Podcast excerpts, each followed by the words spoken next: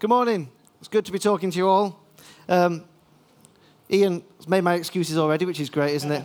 I wasn't abandoned as much as, as Ian made. Neil was very gracious, and as he often does when I speak, um, gives me some context on the chaps that we're talking about. So thank, thank you to Neil for that. I, I'm saying that not to thank Neil, but if there's anything I don't like that you say, if I say anything you don't like, that was Neil's bit, okay? mine's the good bits just to cover himself. Last week, uh, this week, we're going to be looking at Acts chapter 3 and chapter 4, quite a big chunk of the Bible.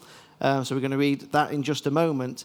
Um, and we're looking at it in the context of a church that dares. Last week, Neil spoke about the very simple truth that Jesus is alive, what that means to us, what that expectations that gives us, the hope that gives us, and how that impacts how we live our lives. And so we're taking that message from last week that Jesus is alive, and we're taking it and applying it and seeing how that helps us and pushes us forward as a church that dares. So we're going to read chapters 3, starting at verse 1.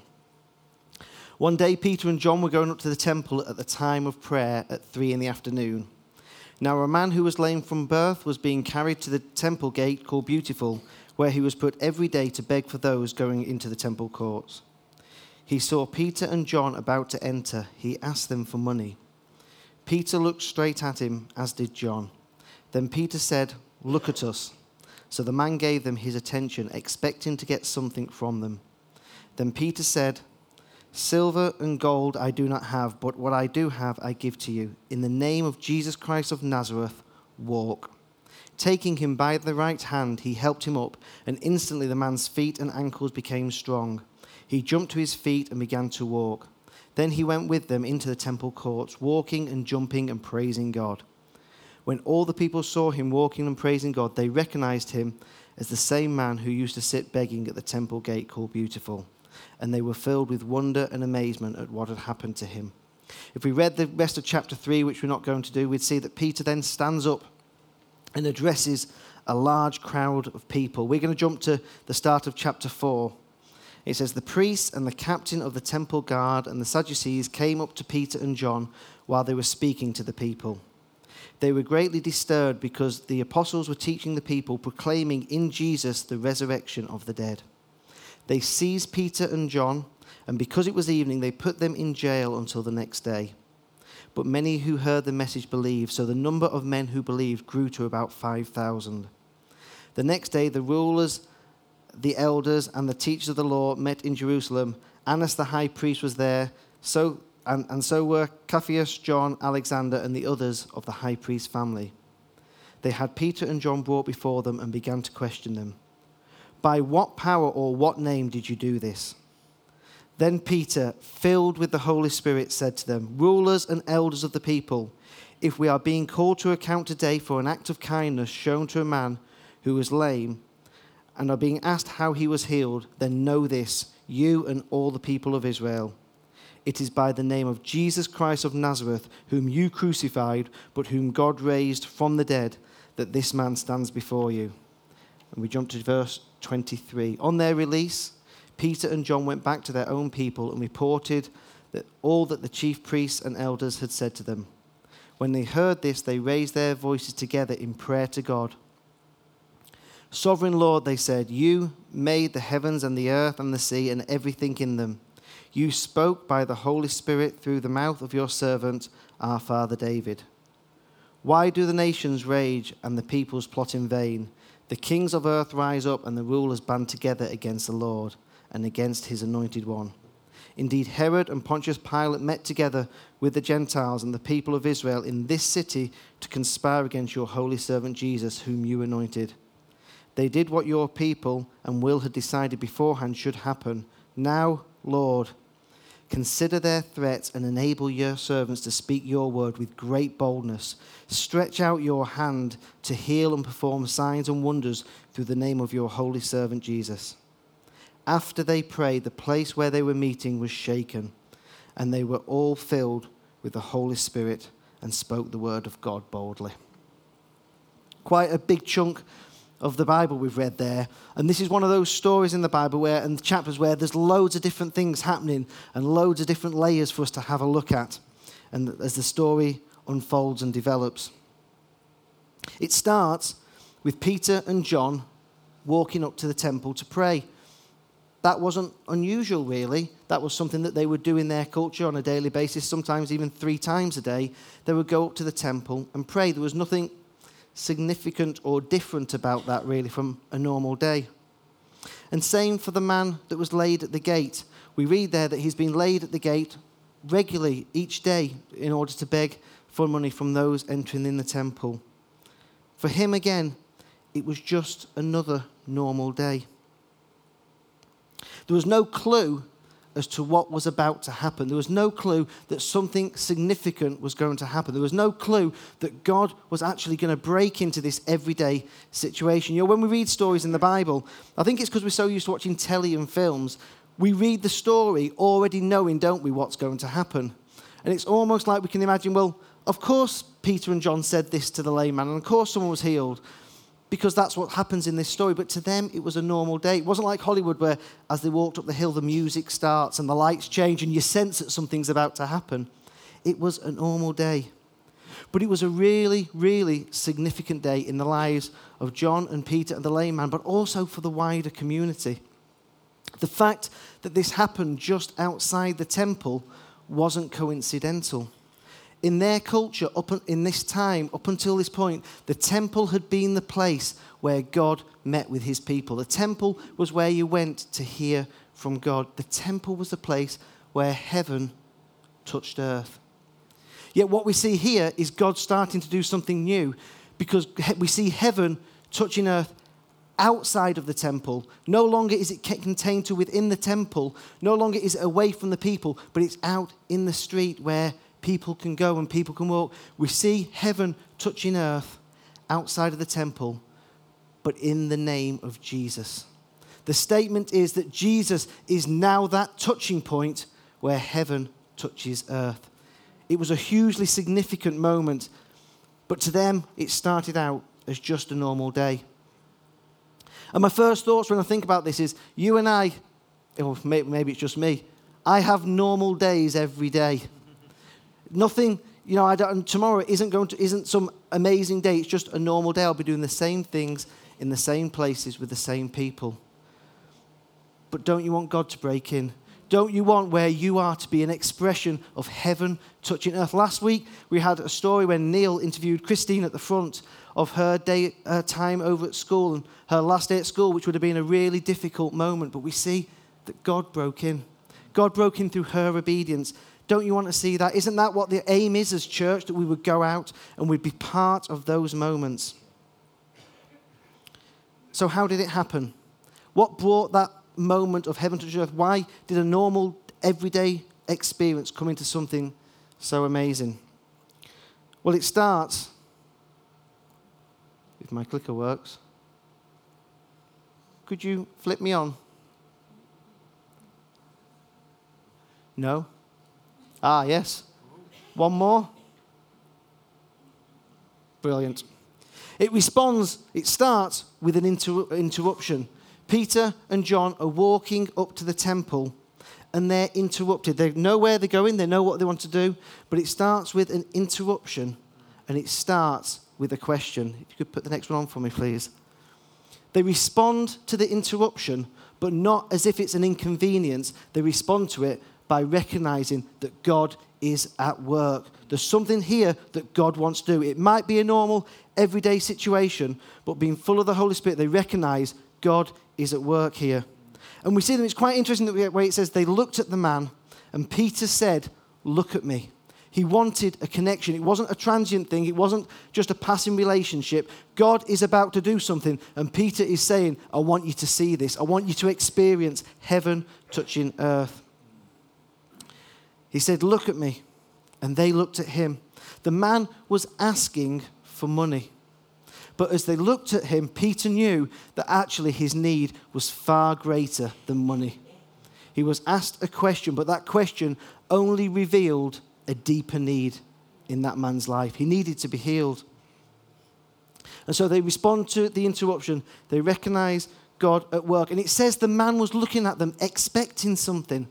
What was he expecting? Well, most probably we can assume that when he's asked for money, what he's expecting them to do the answer is there's some money or there's some food. Maybe he was expecting to get told, I haven't got any money, leave me alone. Maybe he was even expecting to just have the brush off as they walked past. He was looking at them expecting something. And what is it that is the key line in the story? It's when Peter turns to him and dares to give the unexpected answer. Peter turns to him and says, Silver or gold I do not have, but what I do have I give you. In the name of Jesus Christ of Nazareth, walk. And then taking him by the right hand, he helped him up. Now, maybe I, well, I haven't got as much faith as Peter. When I read that story, I think that was a bit of a risk, wasn't it? To turn around and give that unexpected answer and say, In the name of Jesus, walk. In itself, that's a pretty bold thing to do. But then I think that the fact that he reaches down and pulls the man up as well. I mean, that could have gone spectacularly wrong, couldn't it? Rather than the headline be lame man healed, it's disabled man assaulted. It's a massive risk.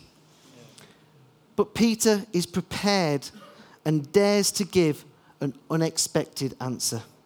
And in that moment, he releases the power of God, and we see heaven touch earth. They respond to an interruption.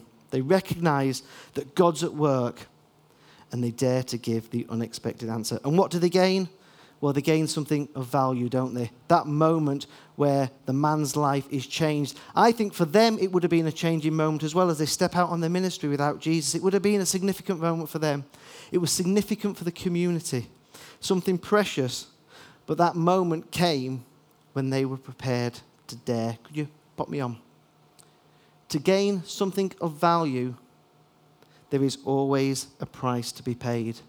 In order to see that happen, Peter and John had to give something. They had to be prepared to take a risk. Ephesians 3:10 tells us that his intent was that now through the church the manifold wisdom of God should be made known to the rulers and authorities in the heavenly realms. What that's telling us is that God has a plan and God has a purpose. You and I, as His church, are part of His plan for releasing His power and demonstrating His love to the world around us. And to see that happen, Peter is a demonstration of it. To see that happen, there's a price to be paid. For Peter and John, there was a price to be paid. For a start, they spent the night in prison for the first time. What a shock that must have been. I'm stepping out for God and now I'm in prison. For us, when we step out for God, there's always going to be a price to pay. It might be our time, it might be our finance. For people in some parts of the world, stepping out for God might mean spending a night in prison or longer. Very often for us, those moments where we step out for God are about us being prepared to risk looking silly, prepared to be rejected prepared to say something that is so out of the ordinary, so left field, so unexpected that we might make a situation worse. It's that fear of failure. When do those moments come? Well, I'm sure we've all experienced those times where someone at work opens up to us about something, a neighbor tells us about an illness or a family situation. Someone, a friend tells us of a situation they're going for. And in that telling us that story, they reveal a deeper need. And sometimes we can start to sense God doing something, can't we? How do we respond? Well, what's the expected answer in our culture? Tea and sympathy, generally speaking. I remember a few years ago, I was working um, as a purchasing manager at a company in Manchester. And I was sat in my office one morning, and there's a knock at the door, and I looked up, and there's a guy called Simon who was a rep from a microphone company that we dealt with. I, I knew Simon quite well. And um, he lived in Birmingham, so I said, Oh, didn't know you were coming. He said, Oh, he says, I just needed to see a friendly face this morning. I said, Oh, come and sit down. as he sat down, I said, God, you look awful, Simon. You look terrible. I was practicing my ministry of encouragement at the time. Absolutely. And, um, and he says, and he sat there then for about 15 minutes and he started to open up about his newborn baby who was in intensive care. Doctors didn't know what was wrong. Him and his wife couldn't cope. And he shared this story for about 15 minutes. And in my heart, I felt like saying, I thought, this is the moment. God's doing something here. God wants me to pray with him. God wants me to speak. in my mind, I'd got all these amazing things that were going to happen. And Simon finished talking. And I said, Simon, do you want a cup of tea, mate? and I bottled it. I absolutely bottled it. And as soon as I said it, as soon as the moment was past, I just had that sense in me of, oh, why? Why didn't I speak out? And I remember I was really gutted about it. I was talking to my pastor at the time, and I told him the story. You know, yeah, you're right. You completely bottled it. I think I knew where I got my ministry of encouragement from, actually. But he said, you know what? He says, there's hope for you. He says, because you know what would be worse than bottling it would have been not seeing the moment in the first place. And so maybe as we live our lives, when we come across those opportunities, we need to be able to recognize the moment. Not just a man telling me about his child, but actually an opportunity where God wants to work. We need to see the moment. We need to give not the expected answer, but the unexpected answer. A friend of mine a few months ago was stood in a petrol station. He was on his way to work. He'd filled up with petrol and he runs into the petrol station. He gets into the petrol station and there's a queue and he's irritated, as you all, as you would be. And he sits there a bit frustrated. He's stood in this queue and he realizes after about a minute that the queue's not moving. So he sort of steps to the side and he looks what's going on. And it's obvious there's a bit of an issue going on at the till. There's a man and a woman that are working at the garage, and there's a bit of an argument going on, a bit of a, uh, a, a situation. And the more he listened, what had happened was someone had come to the petrol station, they'd filled up the car, and they'd driven off without paying. And this girl was talking to the guy and explaining that this was the second one she'd had this week, and she'd not noted the registration number and all the consequences and what was going to happen. She'd have to pay, she hadn't got the money. Mark said, I sensed a moment. And so I walked to the front of the queue and I said, Can I help you? He said, At that moment in time, I had no idea what I was going to do. And the lady turned to me and she said, What can you do? And Mark said, I'll pay for the petrol. I'll, there's my card, I'll pay for the petrol. And so he paid for the petrol, and the man carried on serving. And the lady took him to one side and said, Why would you do that? Why would anybody do that? And Mark said he spent 10 minutes talking to the lady about her situation, praying with her, and explaining that God loves her and God cares for her. Just the unexpected answer. That's what God wants us to give. We have to dare to give it. But sometimes, like me, we get it wrong. Sometimes, like my friend Mark, we get it right. And so, how do we move from giving the expected answer to giving the unexpected answer? Well, that's where this story is brilliant because Peter is a walking, living, breathing illustration of that. Because this Peter, who stood up and spoke in front of 5,000 people, who pulled the disabled person up, who spoke with power and authority, is still the same Peter that we all know just a short time before when he was asked by the servant girl, Are you with this man? No, not me. The expected answer, Not me, nothing to do with me. Yet here we see Peter transformed in someone bold and powerful, sensitive to the Spirit, and knows what he needs to say and knows what he needs to do. What was the difference? Well, I think the first difference was what Neil talked about last week. Peter had a real understanding of who Jesus was and that Jesus was alive. He'd seen Jesus crucified, he'd seen him raised from the dead, and he was living under the knowledge that God, Jesus, is alive and the power and the expectation that comes with that, that Neil was talking about. The second thing we get the glimpse of in we read in Acts 4, it says, Then Peter, filled with the Holy Spirit.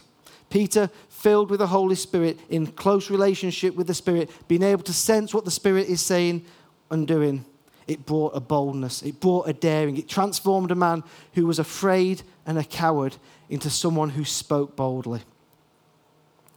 Whenever we use the words dare or daring, I always think of this man. he who dares wins, Rodders. Yeah? Daring. But that line, he who dares wins, is stolen from these people and this logo. Does anyone know what that stands for? the SAS, the Special Air Service, allegedly the most daring and fearless soldiers on the planet, the elite, the best of the best. Now, before we were married, Claire used to work as a nanny for a guy who was in the SAS. And where we used to live in Hereford, we had quite a few friends that were in the SAS. And they would talk sometimes about different things that they'd done. And they talk, they're so pedantic, these people. They talk about planning and detail. And I remember once saying to John, Well, that's not very who dares wins, is it? and John said, You know what? Our real logo within the SAS is preparation, preparation, preparation. Because anyone who dares without preparing is a fool. Anyone who dares without preparing is a fool. And John went on to say, most of the time you can win the battle before you even enter it if your preparation is right. When I was growing up, this will be a shock to you, but I used to talk quite a lot when I was younger. and I had a, a, quite a good skill that I could talk without ever engaging my mind. It was brilliant. And I was forever being told by mom, Stephen, think about what you're saying. People say that to me. I'm shocked. we could start a club, Annie, to be honest, couldn't we? Let's be honest.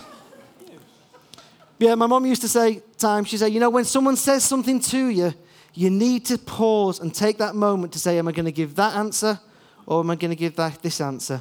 And my mom always used to talk to me about the moment of grace. And she said, you need that moment of grace when you decide what you're going to say. What is going to be your answer? And she used to say to me, you know what? The closer you are to Jesus, the longer that moment of grace is. What she used to be saying was, the closer you are to Jesus, the more chance you're going to make the right answer and you're going to give the right call. How do we ensure that we move from giving the expected answer to the unexpected answer? By ch- making sure our relationship with Jesus is fresh and current, making sure that we're full of the Holy Spirit, making sure that we know who God is in our lives, that we're fresh and we're current in our relationship. In Acts 4:29 they prayed, "Now Lord, consider their hearts and enable your servants to speak your word with great boldness. Stretch out your hand and heal and perform signs and wonders through the name of your holy servant Jesus." After they prayed, the place where they were meeting was shaken, and they were all filled with the Holy Spirit and spoke the word of God boldly. If we want to move from a place of giving the expected to the unexpected answer, it starts with prayer. It starts with getting before God before we even get into any of the daring issues on a day to day basis. It starts today with prayer and committing our lives to God, making sure our relationship is fresh with Jesus. And so, what do we do with the story of Peter? Peter, John, and the lame man, for them, it was just a normal day. It started out as an everyday, normal day. Then there's an interruption and a question.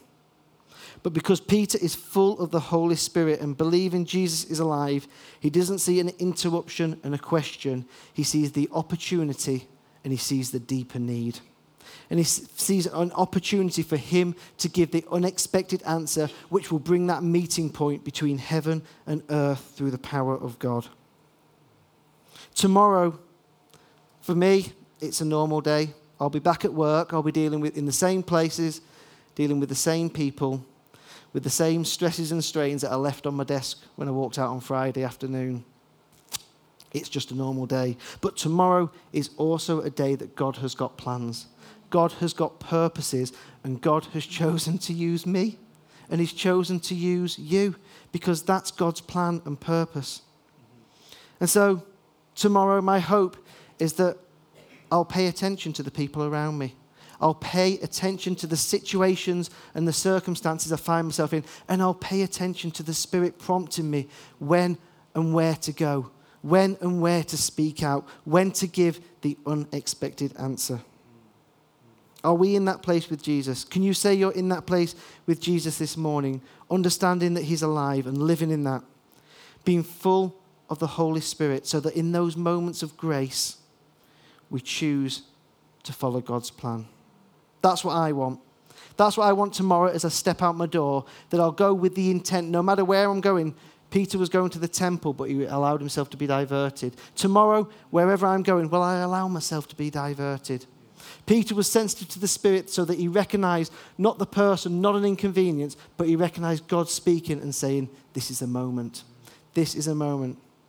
And will I be full of boldness that I dare to give the unexpected answer? Because there is no daring church without daring Christians.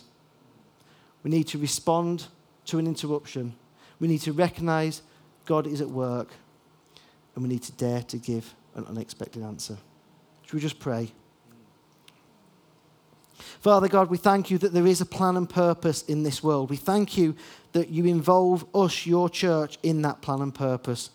Father God, we pray that as we go around our business tomorrow, that we will be, you will fill us with your spirit, fill us with your anointing, Father, that wherever we go, we will see opportunities. Wherever we go, we will see circumstance and we will see the deeper need. And Lord, we pray as they prayed in Acts 4 Now, Lord, consider their threats and enable your servants to speak your word with great boldness. Jesus, stretch out your hand to heal and perform signs and wonders through the name of Jesus, your holy servant. Amen.